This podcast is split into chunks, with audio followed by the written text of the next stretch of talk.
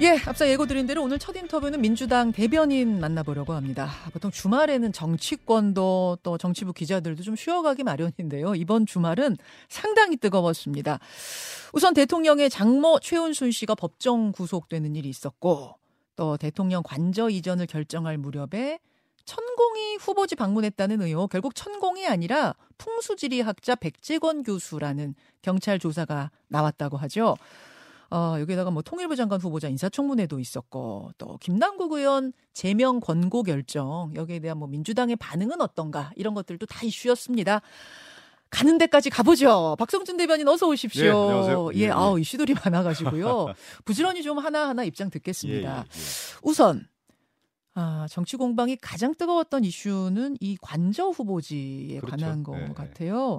지난해 관저 후보지를 들러보고 간 사람이 천공 아니냐 이 의혹이 나왔는데 경찰은 천공이 아니고 풍수지리 학자인 백재권 교수였다. 이분 이제 사이버 한국외대 겸임 교수 백재권 교수였다라는 결론을 냈다고 해요.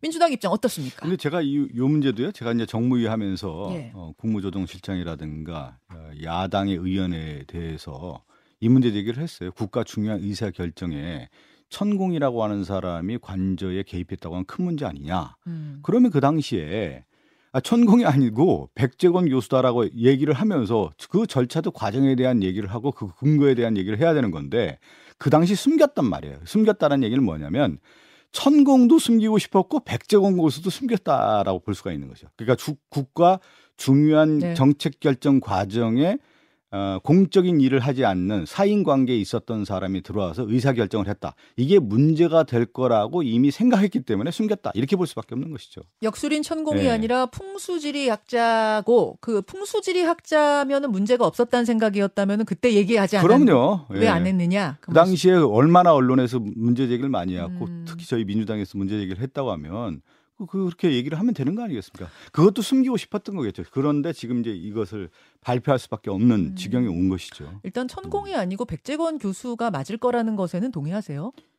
그 일단은 뭐 그렇게 얘기가 나오고 있으니까 그리고 네. 좀 팩트로 좀 받아들여야 될 것 같고 그 또 다른 문제에 있어서의 어떤 천공 개입이 있었는지도 한번 추후에 더 조사를 해봐야 어, 되는 거 아니겠습니까? 사진 한 번만 다시 보여주시겠어요? 네. 천공하고 백재권 교수의 사진 보니까 두 분 다 수염이 흰 수염이 길게 나, 나서 네네. 외모상 좀 비슷한 면도 있긴 있네요. 수염 때문에 비슷한 건데 뭐 생김새는 전혀 다른 것 같아요. 네. 제가 볼 때는. 그 당시에 근데 코로나 때라 만약 이 마스크를 쓰고 있었으면은 밑으로 네네. 수염만 이렇게 났으면은 뭐 보는 사람에 따라서는 그렇죠 마스크를 많이 썼다고 하면은 네. 어, 구분이 쉽지는 않았을 테죠. 다만 백재권 교수여도 문제다. 지금 그런 말씀이신 그렇죠. 거예요? 그렇죠. 국가 중요한 결정에 있어서의 어떤 사인과의 관계에 있던 사람이 음. 어, 이렇게 어, 관절을 이전하는 데 있어서 어떤 근거를 가지고 어, 이분이 개입할 수 있는 겁니까? 그렇기 때문에 문제가 될 수 있었다고 보기, 봤기 때문에 아, 그 당시 얘기를 안 했겠죠. 음. 어. 근데 이 부분에 대해서 국민의힘은 강하게 비판했습니다. 네. 천공이 아니라고 밝혀지니까 또 말을 바꿔서 선동을 이어가는 민주당 어떻게 생각하세요? 아, 그거는 말이 안 되는 거죠. 그 지금 국민의힘에서 문제 제기가 됐을 당시에 이 네. 얘기를 그러면 정확하게 사실관계를 얘기하고 팩트를 얘기하고 이런 좌추정이 이런 것이다라고 얘기를 했으면 되는 건데 어. 그것까지 숨겨놓고 지금 그 무슨 다른 얘기를 할 필요가 있겠습니까? 그 음. 이제 천공이 맨 처음 문제가 될 때에 이제 그 문제는 의혹 제기라는 건 이런 거잖아요. 당시에 네. 어, 공적인 일이 아니고 공적 음, 시스템이 아니라 네, 네. 이런 사인과의 관계에 있었던 사람이 갖고 음. 그러면 그 문제 제기를 여당이 됐던 야당이 됐던 특히 야당은 당연히 문제 제기를 해야 되는 거 아닙니까? 음. 이런 일을 어떻게 되느냐? 그럼 언론에서도 제기를 하는 거고 그거에 대해서 책임 있게 답하는 건 뭐냐면 정부의 책임인 것이죠. 근데 그 정부의 책임을 외면하고서 지금 이것을 남의 탓으로 돌리고 있다? 그것은 국민의힘에 있는 여당의 할 얘기가 아니다 이렇게 봐야 되는 거죠. 풍수지리학 전문가를 무속 프레임에 억지로 결부시킨다라는 비판도 나왔습니다. 그건 이렇게 봐야 돼요. 그러면 저도 음. 방송국에서 저도 저, 음. 면, 저 뭐라 뭐죠? 저 면접을 많이 했거든요. 음? 면접, 면접 을 많이 예, 예, 했어요. 예, 예, 그러면 이렇게 되면은 예. 그건 관상가를 그럼 국가 공무원 채용할 때 어. 그러면 뭐 면접관으로 임명할 겁니까? 그리고 국가 중요한 택일 예를 들어서 어. 대통령이 외국에 방문하는 날짜를 정할 때 음. 어, 뭐손 없는 날 잡아가지고 음. 사주 태길 잡듯이 음. 그렇게 사주 명리가를 통해서 나라의 국가 중요한 일을 잡을 것입니까? 음. 이건 말이 안 되는 것이죠. 제가 얘기하는 거는 뭐냐면 지금 국민의힘에서 과학 얘기를 많이 하는데 과학은 어떤 그 근거를 가지고 얘기했냐면 주관과 객관 아닙니까? 예. 이런 사주 명리가라든가 어, 풍수 지리를 하는 분들도 전문가의 영역일 수 있죠. 음. 그렇지만 그분들의 얘기라고 하는 것은 주관적인 관점에서 바라보는 시각이 매우 강하기 때문에 예. 객관화가 되기가 어려운 거 아닙니까? 객관화라고 하는 것은 수치화가 될 수 있고 국민들이 받아들일 수 있는 부분에 대한 예. 근거가 있어야 되는 건데 예. 그 근거가 도대체 어디냐? 예를 들면 제가 한번 말씀드릴게요. 육구 참모총장 관저로 처음에 고려했다는 거 아니에요? 예. 대통령실에서 관저를 이전, 음. 이전할 때 그러다 외교부 장관 관, 관저로 갔어요.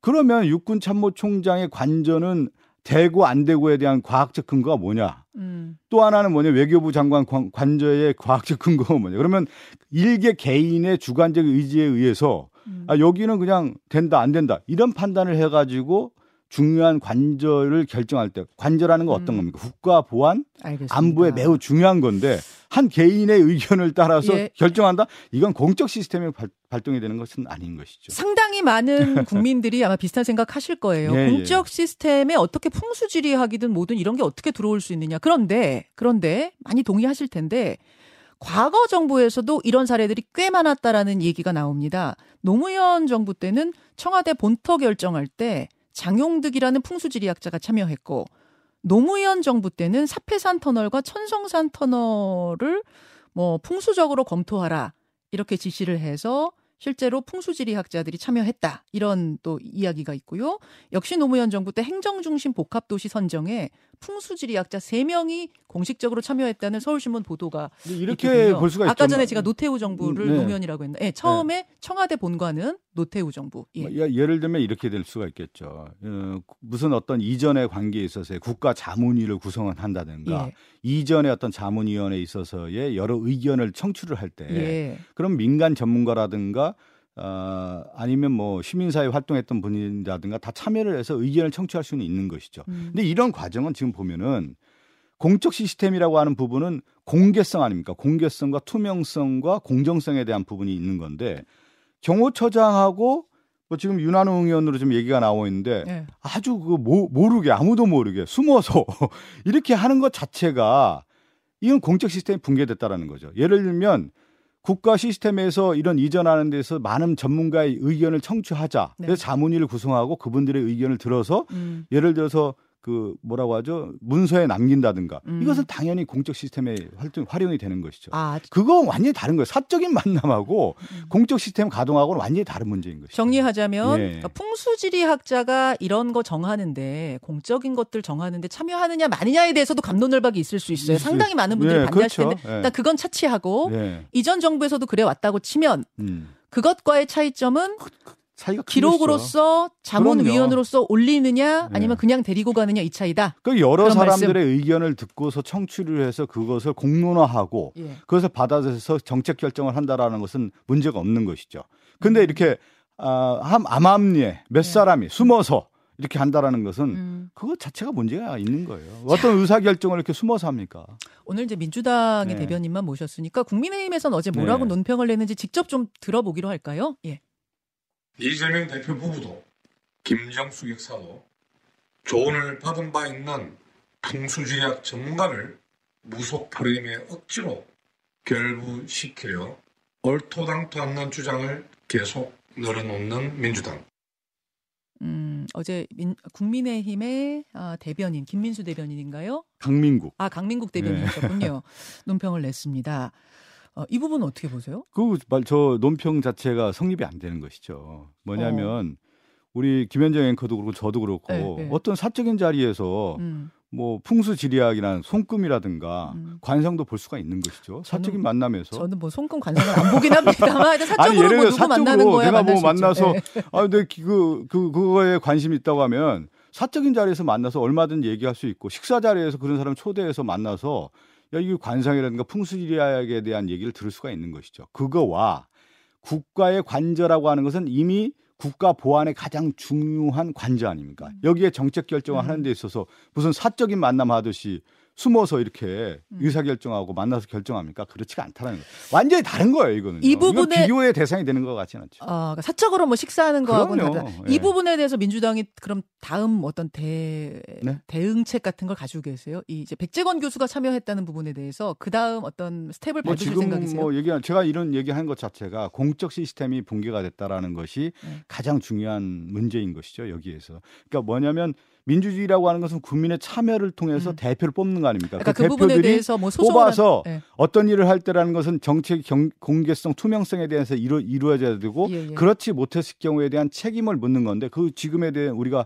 제기하는 것은 책임을 묻는 것이죠. 이 부분에 네. 대해서 그럼 책임 규명을 또 촉구해야 되는 것이죠, 당연히요. 이슈 좀 바꿔보겠습니다. 네. 윤 대통령의 처가 리스크도 이어지고 있는데요. 윤 대통령의 장모 최은순 씨 항소심에서 징역 1년 선고받고 법정 구속이 됐습니다. 사상 초유의 일인데 현직 네. 대통령의 장모 법정 구속 예상하셨어요? 그렇지 않아요. 저는 어. 이제 어떤 일이 발생했을 때 그 사건이 생명체와 같이 그 어떤 과정들이 있더라고요. 보면 음. 살기도 하고 죽기도 하고 그러는데 워낙 이번 윤석열 정부 들어서서 처가 관리에 대한 부분이 법적으로 상당히 묻혀지는 무혐의 처리가 되길래 야 이것도 그냥 결론이 어떻게 될까 궁금해했는데 결국은 음. 이제 유죄가 됐고 확정이 됐고 법정 구속되지 않았습니까? 네. 저는 이렇게 봐요. 이게 2013년도에 발생한 사건인데 네. 어떻게 이 문제 그러니까 윤석열 대통령의 장모 최은순 씨의 이 사기 사건이 어떻게 여론화가 됐냐면 2018년 국정감사였습니다. 윤석열 대통령이 당시 중앙지검장 시절에 야당이었던 장재원 의원, 지금의 윤석열 대통령의 최고의 측근이라고 하는 장재원 의원이 네. 장모의 유조 잔고 증명서를 국정감사장에 얘기하면서 여론화가 된 것이죠. 거기서부터 그 여론화 됐고 그것이 이제 쭉 이어져 왔던 것이죠. 그리고 네. 사건이라고 하는 것이 시간의 축적이 있어요. 이제 음. 시간이 점점점 축적이 돼 왔고 당시 법원의 판사도 왜 이 사건을 기소하지 않았느냐라고 음. 질책을 합니다. 판사가 그러니까 그, 그 정, 법원에서 지적을 한단 음. 말이죠.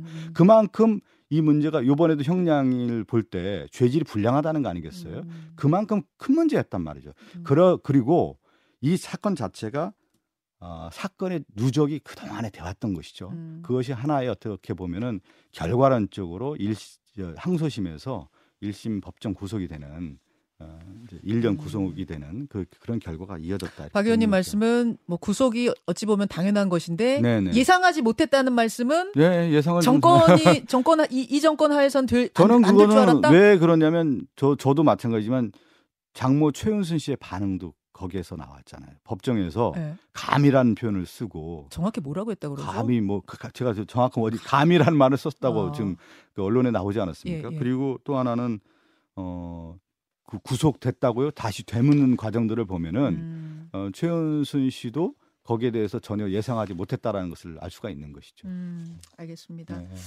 박 의원님이 논평하셨는데 이건 예고편에 불과하다. 본편은 김건희 여사 일가의 특혜다 이러셨어요. 이건 어떤 의미입니까?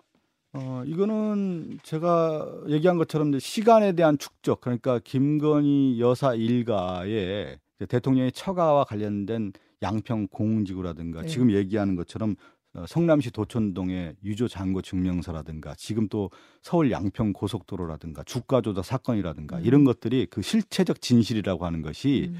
저는 이제 시간의 축적이 있었고 사건의 누적이 있었다. 그것이 하나가 아, 이번에 모멘텀이 된 것 자체가 예고편에 불과한 것이죠. 최은순 여사의 아, 이번에 법정 구속이 아, 국민들의 눈높이에 봤을 때 아, 이건 법원에서도 당연히 유죄를 인정한 것이고 이제 시작이 아니냐? 이렇게 이제 국민들의 눈높이에서 보지 않겠느냐.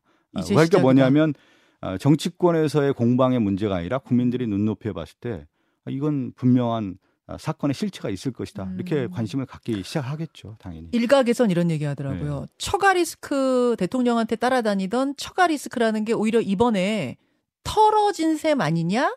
그래서 이재명 뭐 리스크가 아, 더또 이렇게 뭐 국민의힘에서 공격하고 이럴 때 어, 부담이 덜해지지 않겠냐? 또 이렇게 말씀하시는 분. 그렇게 생각하면 안 되죠. 초유의 사건 아닙니까? 대통령의 장모가 그것도 사기 사건으로 구속이 됐다고 하면 그러면 어떻게 되는 겁니까? 대통령이 대통령 후보의 당시에서 얘기했던 거 있지 않습니까? 네. 뭐 10원 한 장 받은 적 없다고 얘기했고 그런 것들에 대해서 그러면 음. 대통령의 입장이 나와야 되는 거 아닙니까? 아, 당연한 거 아니겠습니까? 이 부분에 대해서 대통령이 대통령이나 입장... 대통령실의 입장이 나와야 되는 거고 그러면 여당인 국민의힘의 입장이 나와야 되는 건데 지금 저는 입장이 나온 것도 못 봤어요. 어... 그런 거 아니겠습니까? 책임을 져야 되는 거 아니겠어요? 아 대선 당시 했던 발언에 발언에 대한 부분이 아닌가? 아니 그리고 음. 발언뿐만 아니라 이 사건에 대해서 음. 대통령 입장은 나와야 되는 거 아니겠습니까? 나와야 된다고 보시는군요. 그 양평... 아니 그거 네. 역사적 초유의 사건이라 분명히 얘기하는 거 아닙니까? 그거에 대해서 어, 묵묵부답을 한다는 것을 어떻게 국민들이 납득할 수 있겠습니까? 양평고속도로 관련해서는요. 예, 어제 예. 국토부가 모든 자료를 투명하게 국민에게 공개하겠다라고 하면서 총 4개 주제 22개 세부 분야에 관한 자료 55, 그러니까 55건 네네. 뭐 페이지 수는 굉장히 많은데 이걸 PDF 파일로 전면 공개를 했어요. 그러면서 국민들 보시고 질문 있으면 얼마든지 하셔라. 이건 전례 없이 저희가 다 공개하는 겁니다. 이렇게 했는데 이 정도면 자신이 있는 거 아니야? 이런 얘기 나옵니다. 아니, 어떻게 보세요? 그 원희룡 장관의 그동안의 어떤 과정들을 쭉 보면 국민들이 볼때 아이고 말도 안 되는 일을 한 거 아니겠습니까? 국가 중요한 의사결정이 이루어진 양평 고속도로 관련된 부분 예비 타당성까지 다 통과된 음. 문제를 어느 날 갑자기 백지화하고 뭔가 이렇게 숨기려고 하는 부분들이 있었고 또 양평 고속도로 이 선정되는 과정들을 보면은 아, 대통령이 취임하고 어, 그 이후부터 착착 진행돼 왔다는 음. 내용들이 볼때 네. 과연 이 문제를 어떻게 끌고 갔느냐에 대한 것들이 의혹지가 분명히 제, 제기가 되는 거란 말이죠. 저는 이 차제 이 얘기를 꼭 드리고 싶어요. 네. 국가의 통치에서 가장 중요한 것 중에 하나가 뭐냐면 친인척 관리입니다. 그, 그 중에서 친인척 관리 중에서 음. 우리가 얘기하는 과거로 얘기하면 외척 관리예요. 외척 관리. 예, 그리고 예. 어, 처가 관리를 왜 하느냐? 음. 이 처가 관리라는 것은 결국은 인사권과 이권 개입을 하지 말라라고 하는 부분을 어. 공적 시스템으로 만드는 거예요. 예. 그런데 제가 볼 때는 이 관리가 좀 실패했다. 그러니까 대통령께서 이권 카르텔에 대한 얘기를 많이 하는데 음. 사실 처가 관리에서의 가장 중요한 게 뭐냐면 인사 개입과 이권이라는 네, 문제죠. 네. 이건 이권의 문제에 부합되는 문제란 말이에요. 그렇다고 하면 음. 리스크 관리를 이미 했어야 되는 거예요. 만약에 이 그 원희룡 장관이 이 얘기를 하고 싶었다고 하면 대통령 부인의 땅이 여기 있다. 음. 처가가 땅이 있다. 그렇지만 이러한 근거를 가지고 이렇게 이렇게 했더니 이렇게 봤더니 옮겨야 되는 거 아니냐라고 먼저 선제적 조치를 해야 되는 거예요. 음, 아 땅이 있다는 거 먼저 얘기하면서 먼저 얘기를 하고 이미 알고 있었던 거 아닙니까? 원희룡 장관도 알고 대통령실 다 알고 있었다면 알겠습니다. 선제적 조치를 했어야 되는데 이것은 불끄기 작업을 들어가기 때문에 이미 실패한 문제다 이렇게 보는 겁니다. 지금 20초 남았는데요. 네. 이 자료 이 정도 공개해도 이걸 해소 안 된다고 아니, 보세요? 이거 안 되는 거고 해소 안, 안 되는 거 당연히 어. 국정조사를 네. 해서 네. 명명백백하게 밝힐 문제인 것이다 이렇게 보는 겁니다. 여기까지 네. 민주당 입장 박성준 대변인 고맙습 니다. 네, 감사합니다. 김현정의 뉴스쇼는 시청자 여러분의 참여를 기다립니다. 구독과 좋아요, 댓글 잊지 않으셨죠? 알림 설정을 해두시면 평일 아침 7시 20분 실시간 라이브도 참여하실 수 있습니다.